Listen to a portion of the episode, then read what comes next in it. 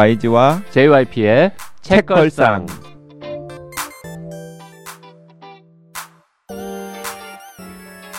책에 관한 걸쭉하고 상큼한 이야기 YG와 JYP의 책걸상이 찾아왔습니다. YG 강량구입니다. JYP 박재영입니다. 박평 박혜진입니다.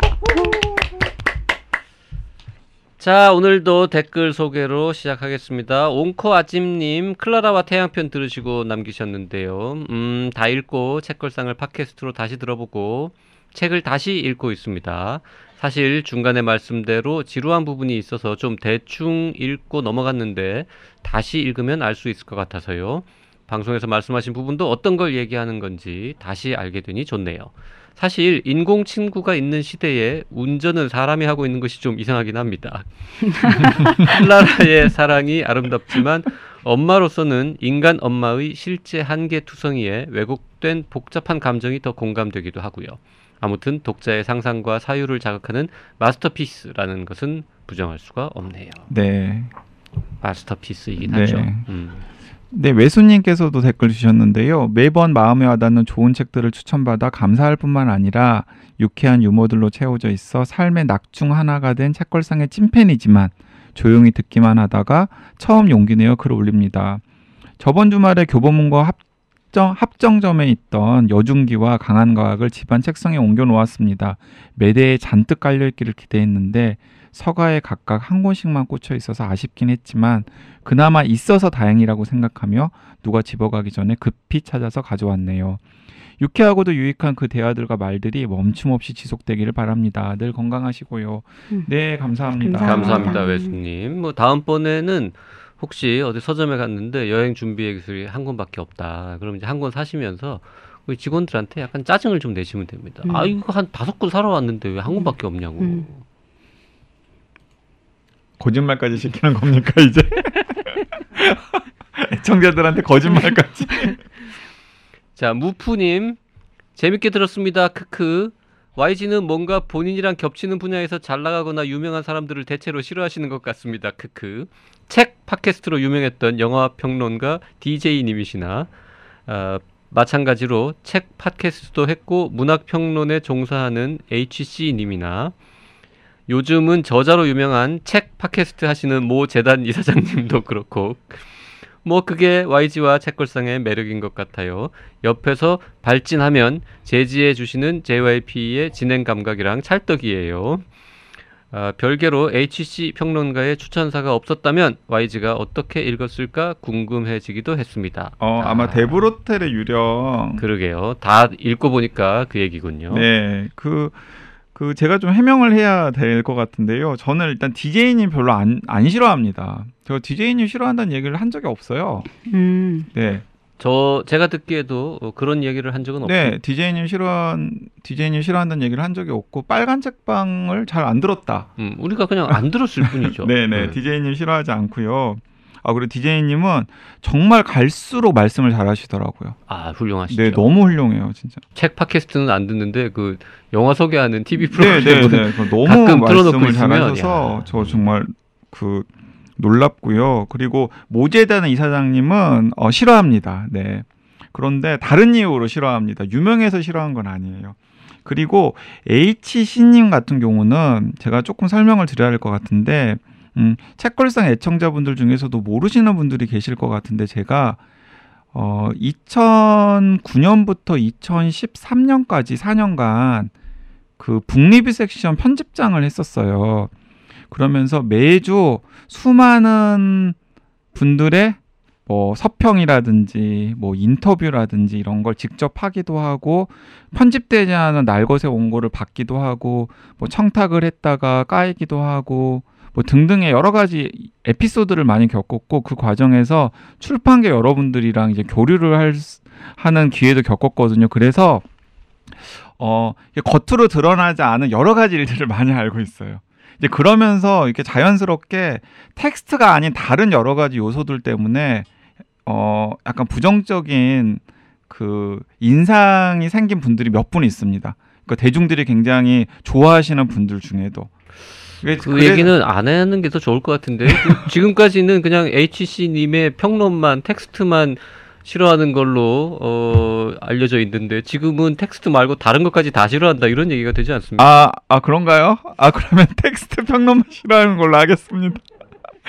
제가 시기 질투하는 걸로 하죠. 네, 네, 네. 네, 초급 한국어 편 들으시고 트로브 식스님은 문지혁 작가는 유튜브에서 문지혁의 보기 드문 책이라는 채널을 운영하고 계십니다. 책에 대한 이야기도 재밌지만 글쓰기에 대한 보물 같은 영상들이 많아서 간간히 들러봅니다. 오, 요런 정보를 또 청취자분들께 주셨습니다. 네, 니은 귀찮아님께서도 JYP는 참 자기중심적이라고 책도 자기중심적으로 읽고 방송도 자기중심적으로 한다고 까셨는데요. 그래서 좋은 겁니다. JYP 다운 게 좋아서 방송 듣는 거예요. 그러니 계속 JYP 자기 중심적으로 하셔도 돼요. 네, 좋겠습니다. 이런 알겠습니다. 애청자가 있어서. 마이웨이 가겠습니다. 네, 이제 그 댓글에 치주르님께서도 저도 그 말 하려 했어요. 책걸상이 자기중심적이라서 좋은 거라고 JYP뿐만 아니라 넷다 자기중심적으로 책을 고르시고 자기중심적으로 얘기를 하셔야 재밌죠. 그래야 저희가 그 책이 어떤 책인지 정확히 알 수도 있잖아요. JYP는 그렇게 좋다 하는데 YG는 별로라 하니까 나는 아마라고 상상할 수 있단 말입니다. 잘 팔린다거나 누가 높이 평가한다거나 그런 세상 물정 아랑곳하지 마시고 앞으로도 재미난 방송 부탁드립니다. 솔직히 YG도 자기 중심적이잖아요. 저요? 제가 얼마나 세 분을 배려하는데. 어. 그렇군요. 맞습니다. 네. 최소 하여튼 청취자 중심적은 아니지 않습니까? 아, 청, 청취자 별로 고려하지 않고 그냥 자기 할 말. 네, 청취자 중심은 아니죠. 네네. 마음의 힘님. 음. 아직 방송은 못 들었는데요. 책걸상 카페에 올린 이기린님의 글을 보고 반가운 단어가 보여서 댓글을 답니다. 아 이기리님 아 정말 문제입니다. 왜요? 아니요 왜냐하면 책걸상 카페에 그 매일매일 요약본. 요약본. 을 올리거든요. 아, 그래서 사람들이 안 들어? 사람들이 안 듣는 안 듣는 건 요약된 아닌데 내용만 보고 그냥 다 알 수 있어. 요약본을 너무나 감칠나게 올리시기 때문에 음. 거기 밑에다가만 댓글들을 다 다시는 거예요. 우리가 거기 가서 댓글을 긁어 오면 되잖아요. 아, 앞으로 그래야 될 건가 봐요. 자, 그 반가운 단어가 뭐냐면요. 영웅문. 소설책 재미있으면 늦게 잔 적이 많지만 밤을 새서 책을 읽게 한 것은 영웅문이 처음이었습니다. 영웅문을 통해서 성을 배웠다? 야했었나? 암만 생각해도 야한 장면은 없고 소용녀가 지- 전진파에게 봉변당한 후 양과와 헤어진 장면밖엔 생각이 안 나서요. 양과는 제 산악회 카페 활동 닉네임이기도 합니다. 어. 소용료도 좋지만 외팔이 양과 멋지잖아요. YG님이 영웅문을 읽으셨다니 무척 반갑네요. 지금으로 치자면 가벼운 SF 판타지 소설 정도인데요. 제 어린 시절에 많은 영향을 준 책 맞습니다. YG님의 폭넓은 독서 덕에 잠깐 과거로 여행 다녀왔네요. 얼른 시험이 끝나야지. 끝나면 책도 많이 읽고 영화도 많이 보고 밀린 드라마도 봐야지. 라고 써주셨습니다. 마음의 힘님은 시험? 이건 뭔 시험일까요? 네, 마음의 힘님은 연배가 좀 있으신 분인데 시험 볼 연배가 아니신데 에, 무슨 시험을 보시는지 궁금하네요. 네, 그리고 그 영문을 통해서 성을 배운 게 아니라 무협지를 통해서 성을 음. 배웠고요. 그리고 무협지 중에서 특히 어 걸작으로 재미있다고 생각한 게 영웅문이죠. 근데 저는 마음의 힘님은 이 영웅문이 이제 세 편을 그냥 한꺼번에 다 모아놓은 거거든요. 사조 영웅전, 신조 협려, 의천 도룡기라고 하는 별개의 작품을 영웅문으로 다 모아놓은 건데 이 마음의 힘님이 좋아하시는 건 두 번째 신조 협려고 제가 좋아했던 건 그 첫 번째 편 사조 영웅전입니다. 그 지금 그 얘기를 하는 동안 박평님은 어, 소셜 리액션으로 고개는 끄덕끄덕 했는데 표정은 뭐? 아니 저 얘기는 왜 하는 거예요? 아니 제가 박평한테도 한번 권했어요. 아, 전 안 읽었죠. 어 이건 정말 이- 그 중국 드라마로라도 봐라. 네, 인생을 사- 살면서 어, 인생을 살면서 음, 이거 봐야 꼭꼭 봐야 봐야 한다고. 된다. 저 어지간하면 YG가 꼭 봐야 된다고 하면 보거든요. 좀처럼 그게 잘 왜 그럴까요? 아, 아우 지금 갑자기 영웅문을 어떻게 시작해 음. 우리가? 아 진짜 재밌어요. 진짜 인생의 히로이라게 거기 다 들어 있어요. 아유 그 그거는 어렵지. 아 진짜 안타깝다. YG는 유미의 세포들 봅니까? 안 봐요. 그게 훨씬 재밌어. 다. 거기 인생의 히로애락이 다 있어. 아니 그- 내가 오죽하면 유미의 세포들 이모티콘을 돈 주고 샀다니까. 아니 그래가지고 요즘에 이상하게 각자 히로해라 그냥 각자가 아니 JYP랑 대화하다 보면은 맥락 없는 이모티콘 너무 많이 보내는 거예요. 저는 그런 느낌부터 받아요. 이 이모티콘을 쓰려고 앞에 저 얘기를 했나? 그런 생각도 들어요.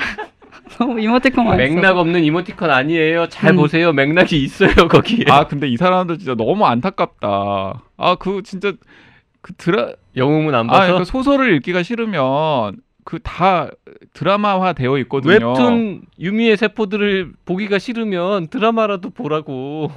아 박빙이다 안타깝네요. 진짜. 네. 꼬바 박평님도 유미의 네, 세포들 유미의 세포, 보시나 봐요. 네, 그죠? 그럼요. 아우 전 지금 막 어? 저의 몸속에 있는 출출 세포들이 난리 났어요 지금.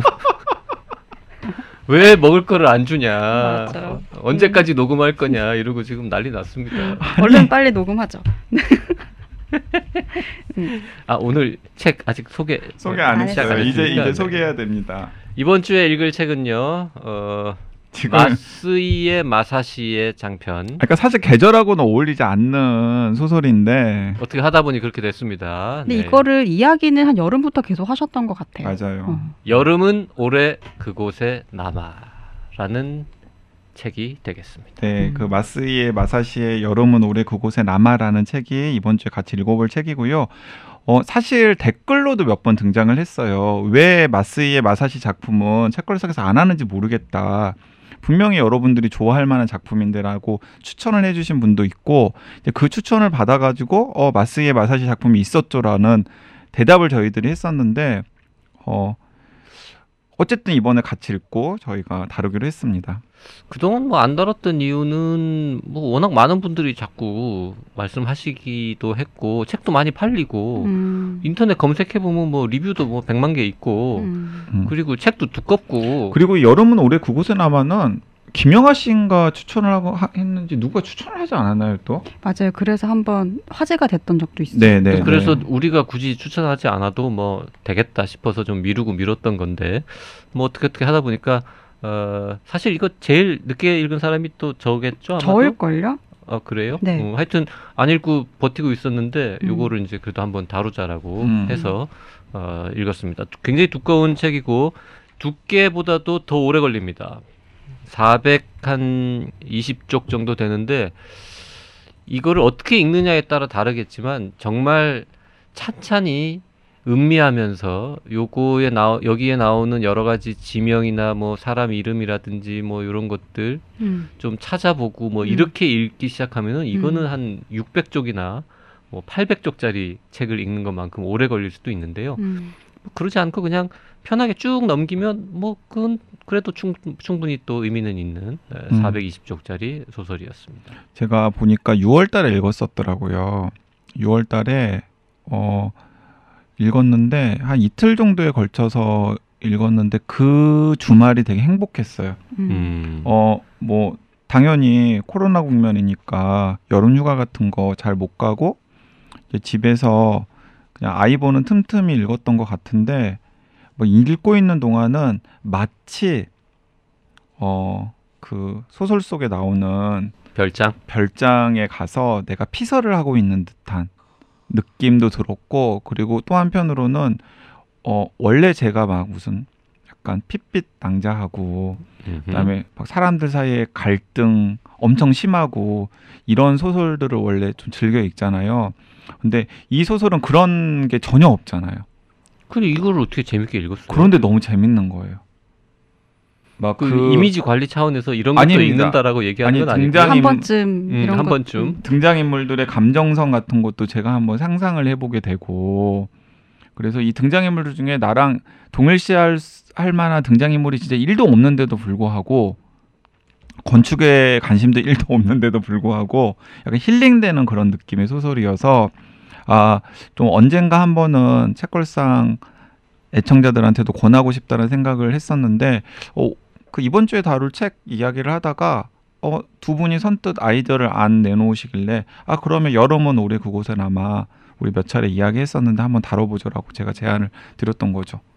근데 이제 두 분 좀 급하게 읽었을 것 같아서 아, 약간 그게 좀 안타깝네요. 2016년에 우리나라에 소개된 책이고요. 제가 산 책은 17쇄입니다. 그러니까 꽤 많이 팔린 거죠. 네.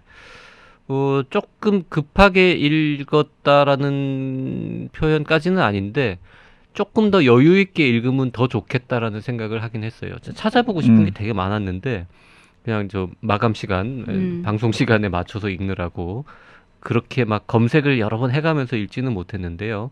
저는 뭐 일단 어, 설정 같은 거 얘기하기 전에 먼저 한 말씀 드리면 그 빛의 현관 네. 저희가 다루었던 그 소설하고 매우 유사하다. 음. 여러 가지 측면에서. 하지만 빛의 용과는 또 약간 두드러지는 갈등 요소들이 있잖아요. 그렇죠. 그리고 미스터리를 찾아가는 그런 것도 있고. 빛의 현관보다 뭐 어떻게 말하면 덜 대중적이고 음. 어떻게 말하면 더 아름다운, 음. 더 잔잔한. 그러니까 아까 제가 캬 하고 탄성을 질렀는데 아 이게 이 숲속의 별장에서 휴가를 보내는 것 같은 그런 음. 느낌을 받았다. 맞아요. 그, 음. 그 적확한 표현인 것 같습니다. 이 그리고 저자인 마스의 마사시도 참 대단한 사람인 게 음, 1958년생인데 와세대 대학교 졸업한 다음에 그 신초샤라고 하는 일본의 유명한 출판사에 들어가서 아주 유명한 네 주제에서. 해외 우리, 우리 지난번에 그 연기 그거 네 아닐 땐 아닐 땐 굴뚝의 굴뚝의 연기, 어, 거기 나오는 그 배경 네, 그- 가구라자카에 있는 그 출판사가 네, 그 신초사죠. 신초샤 그 음. 신초샤에서 해외 문학 시리즈라는 신초 크레스트 북스 그러니까 우린 우리나라로 따지면 민음사 세계 문학 전집 같은 그런 시리즈물을 뭐 런칭하기도 하고 그리고 유명한 잡지도 창간하기도 하고 어쨌든 편집장까지 역임을 해서 2010년에 퇴사를 한 다음에 퇴사하고 나서 이 여름은 올해 그곳에 남아라는 소설을 데뷔작으로 써낸 거예요. 그러니까 따지고 보면은 뭐 박평은 이미 문학평론가로 데뷔를 했지만 박평의 위능사에서 진짜 굵은 족적을 막 계속 남긴 다음에 은퇴를 한 다음에 어 내가 평론만 하고 편집만 할 줄 알아 나 소설도 쓸 수 있어 하고 음, 소설을 딱 써냈는데 그 소설이 엄청나게 성공을 거둔 음, 성공적 데뷔작. 성공적 데뷔작 이런 데뷔작은 처음 뭐 이런. 만 54세에 장편 여름은 올해 그곳에 남아로 데뷔를 했습니다. 이 그 앞에 데뷔하기 전에 한 일은 다릅니다만 우리가 그토록 사랑하는 그 피에르 르메트르가 비슷한 요 정도 나이에 그렇죠. 데뷔를 했잖아요. 예.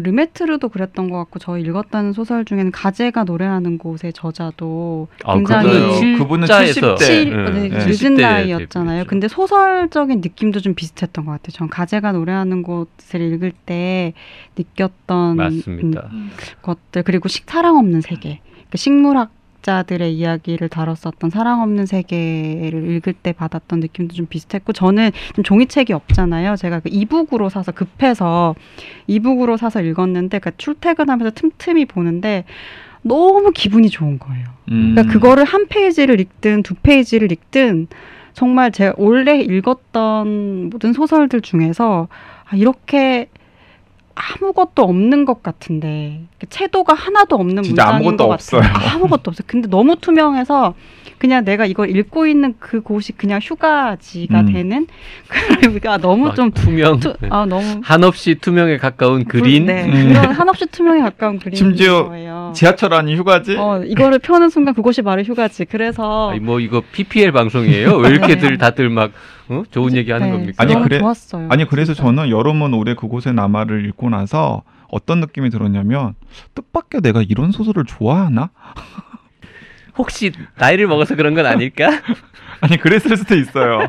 뜻밖의 내가 이런 소설을 좋아하나 하는 생각이 들었고 그리고 또 이제 그 기자 촉으로 하면 또 다른 것도 눈에 보, 보였는데 어 이게 1980년대 초의 일본 이야기잖아요. 근데 1980년대 초에 일본에서 유행했던 것들이 지금 우리나라에서 21세기 유행하는 것들이더라고요. 뭐 어떤 것들은 그렇죠. 예, 상당수가 그러니까 물론 80년대라는 시대적 한계가 있기 때문에 당연히 그때 뭐 아예 세상에 존재하지 않았던 신물 신문물이 이 소설에 등장하지는 않지만은 1980년대 초반에 일본의 좀 먹고 살 만한 사람들의 라이프 스타일을 묘사했 던 묘사하는 대목들이 그걸 그냥 고스란히 떼와 가지고 지금 21세기에 뭔가 그 인스타나 이런데 막 올리는 사람들의 음. 라이프 스타일과 딱 겹쳐 보면은 겹쳐지는 부분들이 너무나 너무 많아요. 그래서 아 우리나라랑 일본은 라이프 스타일만 놓고 보면 한 30년 정도의 격차가 있구나라는 음. 생각을 또이 소설을 읽으면서 하게 됐습니다. 그러니까 이 소설이 건축에 대한 이야기잖아요. 그래서 집에 대한 이야기들도 많이 하고 집 안에 공간에 대한 이야기들도 많이 하는데 어떻게 보면 지금 소설을 많이 읽는 독자들 뭐 30대, 40대 여성들이 주로 많겠죠. 근데 이 독자들이 가장 관심을 많이 가지고 있는 분야 중에 하나가 또 집, 공간, 인테리어 뭐 이런 것들이잖아요. 그래서 그런 그 관심을 충족시켜 주는 부분들이 그냥 피상적인 게 아니라 이 정말 대가의 이야기잖아요. 네. 장인의 이야기이기 음. 때문에 그런 것들도 이제 트렌디 오히려 80 그곳에서 80년대 이야기지만 지금 2010년대 이야기를 음. 하는 것 같은 트렌디함이 있고 그리고 저는 그런 게 놀랍더라고요. 이- 이렇게 갈등과 어떤 사건이 없이도 이 소설이 이렇게까지 완성도가 높을 수 있는 건 제가 그 사랑 없는 세계 같은 경우도 그렇고 그 디테일이라는 것은 음, 음. 어, 그, 그거는 그, 뭐, 아주 오랜 시간 동안 그 소설 문화에 의해서 만들어지는 것 같은데 그 총체성의 구현이라는 측면에서 보면 예를 들어 내 건축의 세계를 보고 싶다 하면 이 소설 보면 되고 음. 어떤 식물학자들이 도대체 어떻게 살아가고 있는지 어떻게 연구하는지 보고 싶다고 하면 음, 사- 세계를 보고 그러니까 그런 소설이 존재한다는 그것이 굉장히 이 일본 문학이 갖고 있는 또 하나의 매력이지 않을까라는 걸 새삼 느끼게 해주는 그런 책이었어요. 네. 이 책이 일본에서는 얼마나 크게 성공했는지는 잘 모르겠습니다만 한국에서 이렇게 성공한 데는 제목을 잘 바꿨잖아요. 붙였다. 제목이 기가 막혀죠. 예. 한 원제는 화산 자락에서 음, 음. 음. 아, 이 제목으로 나왔으면은 그냥 묻혔을 수도 있을 것 묻혔을 같은데 거예요. 네. 여름은 오래 그곳에 남아. 아 일단 근사하지 않습니까? 그러니까 뭔가 그리고 책의 내용하고 잘 맞아, 잘 어울려. 원제를 이걸로 바꿔주고 싶은 마음이. 아니 과, 과학은 오래 그곳에 남아로 안 어울려. 강한 과학 제목을 과학은 오래 그곳에 남아로 아, 이렇게 여기서 이렇게. 음. 근데 이게 제목이 사실 원제랑의 연관성을 따지자면 되게 멀리 있잖아요. 네. 근데 이 소설의 시간이라든지 공간이라든지 너무 잘 너무 붙였죠. 잘. 너무 잘 붙였죠. 오히려 진짜 여러분 오래 그곳에 남아를 돌려주고 싶어. 음. 원제. 그러니까 근데 일본에서도 어쨌든 상도 많이 받고 꽤 좀 잘 된 거 아니에요? 저도 정확하게는 모르겠네요. 그 어쨌든 데뷔작으로 요 요미우리 문학상 정도까지 받았으니까 뭐 네, 그 잘 된 거죠, 굉장히. 치주루님이나 치즈루눔이나 저 일본 마루야마님, 네 정통하신 분들 네, 네. 일본에서 어느 정도로 네, 마사시는 일본에서 이게 어. 어느 정도 위상의 작품이고 그 옛날에 한국의 무라카미 하루키가 처음 소개되어서 막 그 젊은이들이 이제 좀 힙해 음. 보이려고 막 사서 읽고 하던 그 시절에 음. 제가 그 이름을 듣고 마침 그때 제 후배 중에 일본에서 중고등학교를 다닌 친구가 있어가지고 그 물어봤어요. 네, 하루키라는 작가를 아냐 이랬더니 모를 수가 없대. 대박으로 유명한 사람이래요. 그래서 한국에서 음, 한 이문열 정도 되는 거야. 그랬더니 어우 한국의 이문열보다 훨씬 더 높은 위상을 갖고 있는 작가라고. 음, 그래서 그래 이러면서 읽기 시작했는데 그 이후에 그분의 책을 읽느라고 너무 많은 시간을 버렸죠. 그러니까 지금 그게 중요한 게 아니라 마스이의 마사시가 일본에서는 어느 정도의 이 판매량이라든지 평판을 갖고 있는 음. 작가인지 좀 사정 아시는 분 있으면 좀 댓글 남겨주십시오.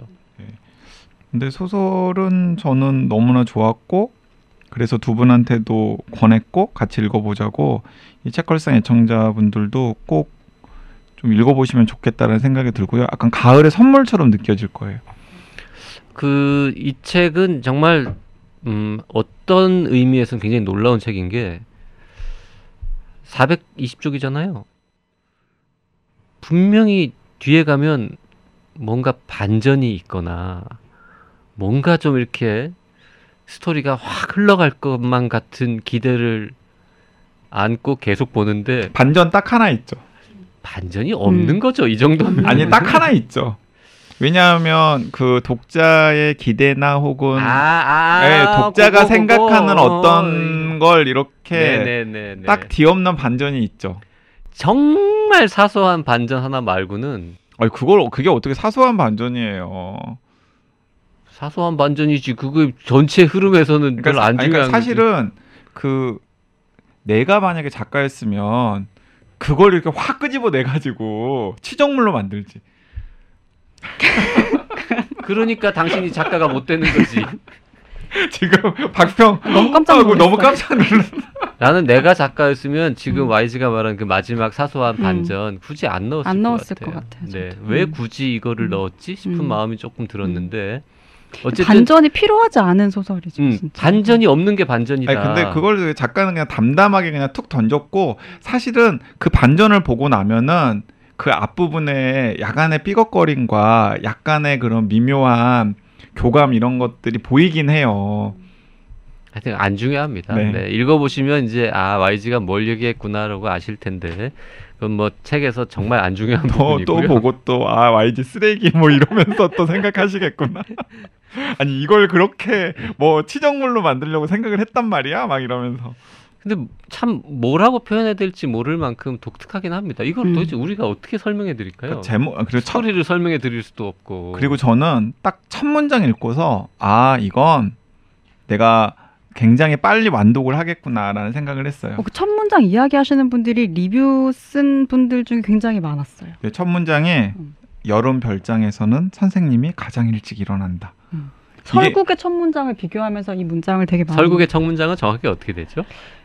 설국의 첫 터널을 문장 터널을 지나자 국경의 밤 아, 국, 밤의 바닥이 국경의 긴 터널을 빠져나오자 눈의 고장 고장이었다. 눈의 고장이었다. 음, 음. 밤의 바닥은 안 나오는. 예, 눈의 고장이었다. 눈의 고장이었다. 눈의 고장이었다. 눈의 고장. 예, 네. 그게 그 가와바테 야스나리 설국의 이제 굉장히 유명한 첫 문장이잖아요. 근데 오 진짜 그 첫 문장이랑 비교하는 분들도 있더라고요. 보니까 맞아요. 선생님이 가장 먼저 일어날 수 선생님이 있다니. 가장 먼저 일- 여름 별장에서는 선생님이 가장 먼저 일어났다. 지금 막 애청자분들은 무슨 지금 무슨 얘기야? 얘기를 하고 있는 거야 지금? 음, 그렇죠. 그 설명 뭐 좀 드리죠. 뭐 이게 일단 배경은 1980 한 어 2, 3년쯤 되나요? 그러니까 우리 구체적으로 나오나요? 그러니까 우리나라에서는 굉장히 가슴 아픈 시대. 그러니까 뭐 79년, 80년, 81년 이때입니다. 음. 어 아니에요. 여기 지금 79년에 마지막으로 채용한 다음에 한 3년 만인가 뽑았으니까 82년 82년 정도가 정도. 지금 배경입니다. 82년. 82년에 어 일본의 한 건축 사무소에 어, 갓 대학을 졸업한 젊은이가 인턴 사원 비슷하게 음. 예, 취직을 하는 것에서 시작을 하고 예, 그 그게 소설의 주인공이자 화자인 나예요. 나. 그리고 그때부터 기껏해야 한 1년 정도의 시간 동안 뭐 이렇게 있었던 일들. 자잘한 일들이 벌어지는데요. 음. 그 건축 사무소의 이제 대빵 에, 대빵님은 굉장히 이제 70대 유명한 건축가인데 무라이 선. 무라이 선생님. 그 선생님은 막 거- 거창한 막 큰 프로젝트 막 건물 짓고 이러면서 막 올림픽 주경기장 설계하고 이런 식으로 하면서 막 그런 식으로 유명한 사람은 아니고 음. 뭔가 이렇게 어, 뜻 있는 분들이 정말 존경하는 그리고 자기의 어떤 개성 스타일이 확실하게 있으면서 뭔가 굉장히 훌륭한 어, 건축물들을 많이 남긴 음. 음. 그래서 대중들은 잘 몰라도 건축하는 사람들은 아 무라이 선생님 존경해야지 뭐 이런 음. 분위기의 느낌을 주는 음. 음. 강단 있고 능력 있는 그리고 인품도 되게 훌륭한 그리고 어, 아침에도 일찍 일어나시는 음. 음. 그런 분이 또 이제 두 번째 주인공으로 존재를 합니다. 근데 실제로 이 무라이 선생님이라고 하는 건축가는 그 일본의 유명한 건축가인 요시무라 준조를 모델로 했다라는 해설이 있죠. 네 음. 뒤에 가면 책 마지막에 나오는데 저는 마지막 해설을 먼저 읽어보고 어, 읽으셔도 될 것 같다는 생각이 들어요. 음, 해설에는 스포일러는 없거든요. 네. 예, 그리고 저왜 그 얘기를 드리냐면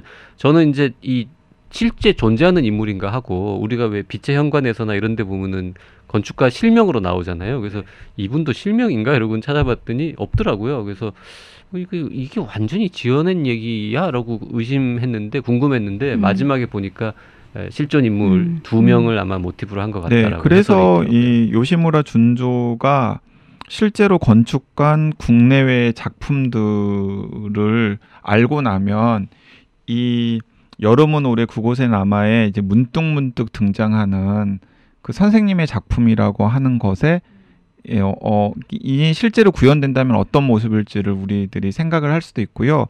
그리고 여름은 오래 그곳에 남아에 외국의 유명한 건축물, 그러니까 선생님이 영향을 받고 그리고 그 선생님의 영향을 쫓, 쫓아가려고 하는 나가 영향을 받은 외국의 유명한 건축물들은 다 실재하는 건축물들이에요. 그래서 그 읽으면서 자연스럽게 찾아보게 돼요. 그러면 아 이거구나 이거구나 이러면서 네. 음.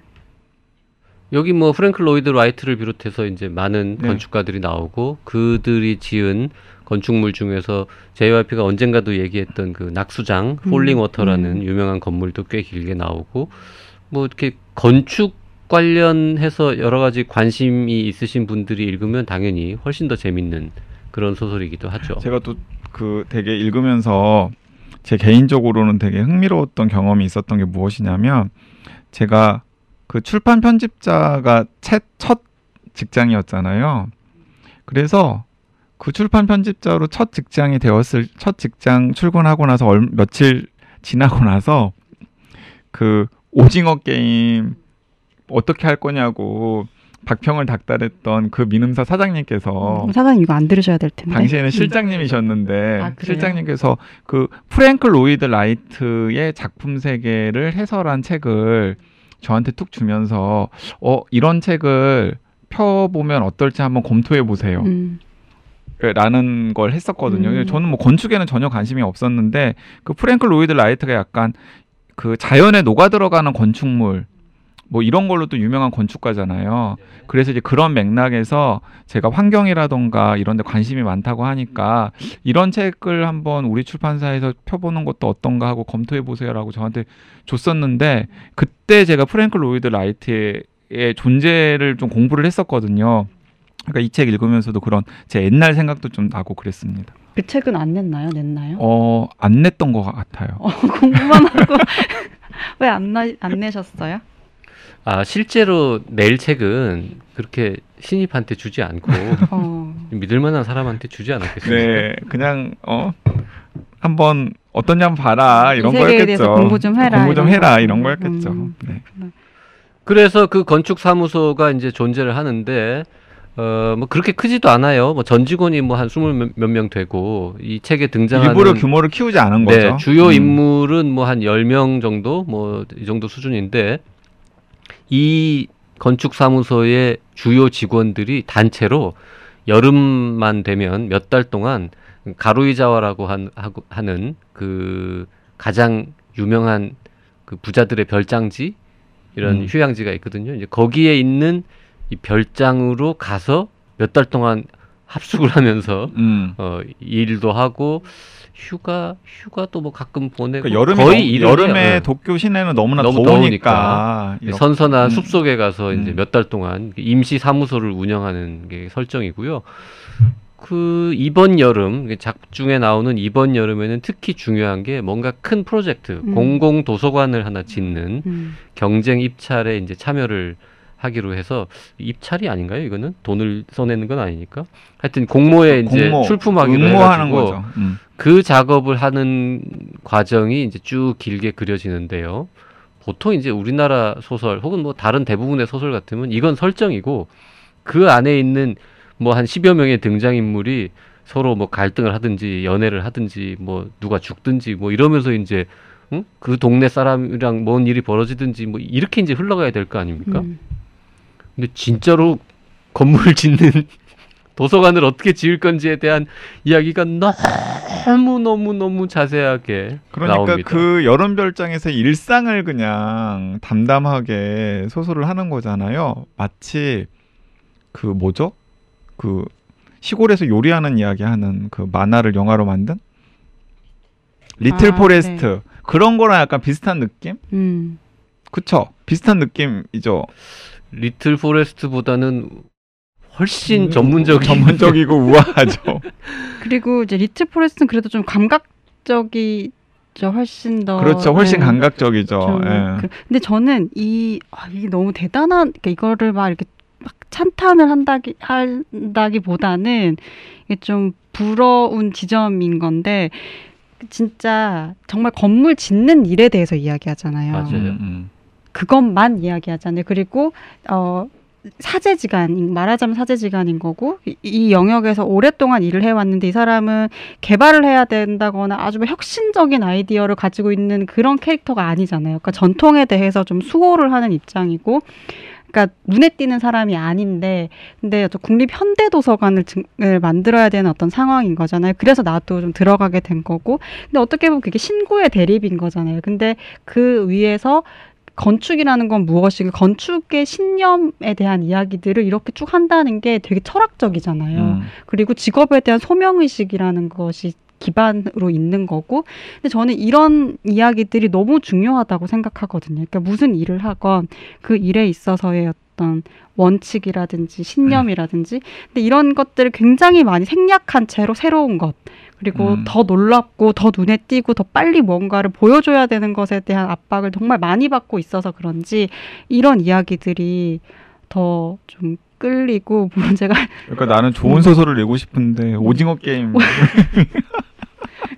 고민해야 문학이란 되고 뭐 무엇인가 이런. 물론 이렇게 새로운 흐름들을 잘 적용을 해야 하지만 그러니까 이런 얘기들을 하는 것이 좀 낡은 것으로 쉽게 치부되잖아요. 근데 이런 그런 지점에서 더좀 의미 있는 작품으로 읽었던 맞아요. 것 같아요. 그 저는 일본 소설 중에서 그 베를 역다도 그랬고 그 사전 만드는 사람들 네네. 이야기잖아요. 빛의 연관도 그렇고 빛의 연관도 그렇고 거기도 진짜 이, 그 평생의 건축물을 만들어 보고 싶어하는 건축가의 그 열망이 그 소설의 중요한 모티브고 뭐 사랑, 사랑 없는, 세계 같은 경우에도 그렇고. 시- 진짜 그냥 뭐 노벨상 같은 걸 받기 위해서 연구하고 뭐 성공하기 위해서 특허를 내기 위해서 연구하는 게 아니라 진짜 식물을 좀더 알고 싶어서 연구하는 그 식물학자들의 이피 지금 오늘 몇 장이냐 막 이거 가지고 계속 얘기하잖아요. 그런 세계. 그리고 이 여름은 올해 그곳에 남아도 약간 업의 본질에 대한 이야기가 일본에는 있는데 그게 저는 그 일본의 저력이라는 생각도 들고 우리가 갖지 못한 어떤 것이라는 생각도 들어서 사실 미국이나 유럽 소설에도 이 정도까지 진짜 해도 해도 너무한다 싶을 만큼 그 업의 본질, 업의 어떤 내용을 자세하게 묘사하는 소설은 잘 흔하지 않지 어, 않습니까? 없어요. 네. 예. 맞아요. 도대체 이 작가는 이 작품을 쓰기 위해서 건축 관련해서 취재 혹은 뭐 음. 공부 혹은 인터뷰를 얼마나 많이 하면 이걸 쓸 수 있을까? 음. 솔직히 제가 빛의 현관 볼 때도 그 얘기 했었는데 이걸 그냥 저한테 읽어주고 이 사람 뭐 하는 사람이겠냐 그러면 건축가 출신의 소설가겠네요라고 그렇죠. 당연히 생각할 음. 정도로 어, 이거는 어떻게 그냥 문학 전공하고 평생 출판사에서 책 만들던 사람이 데뷔작으로 이 정도의 음. 글을 쓸 수 있는지 게다가 집 짓는 이야기만 나오는 게 아니라 거기에 아까 말씀하신 것처럼 뭐 이렇게 인간이란 무엇이고 음. 우리는 어떻게 살아야 할 것이며 이런 거 있잖아요 인생에 대한 어떤 음, 태도라든지 이런 것까지 절묘하게 녹여내는 건 정말 음. 놀랍다 음. 상 줘야 됐다 음, 요미우리 문학상이 얼마나 큰 상인지 모르겠지만 줄만 했다 이런 생각을 했습니다. 그 오늘 뭐 요 정도 하고요. 네. 이 책에 관련된 또 다른 네, 이야기들은 다음 시간에 계속 이어가도록 하겠습니다. 네, 다음 시간에 뵙겠습니다. 어, 다음 시간에 보기 전에 그 여름은 올해 그곳에 남아 가을 지나기 전에 꼭 한번 읽어보시기를 권하, 권해드립니다. 음.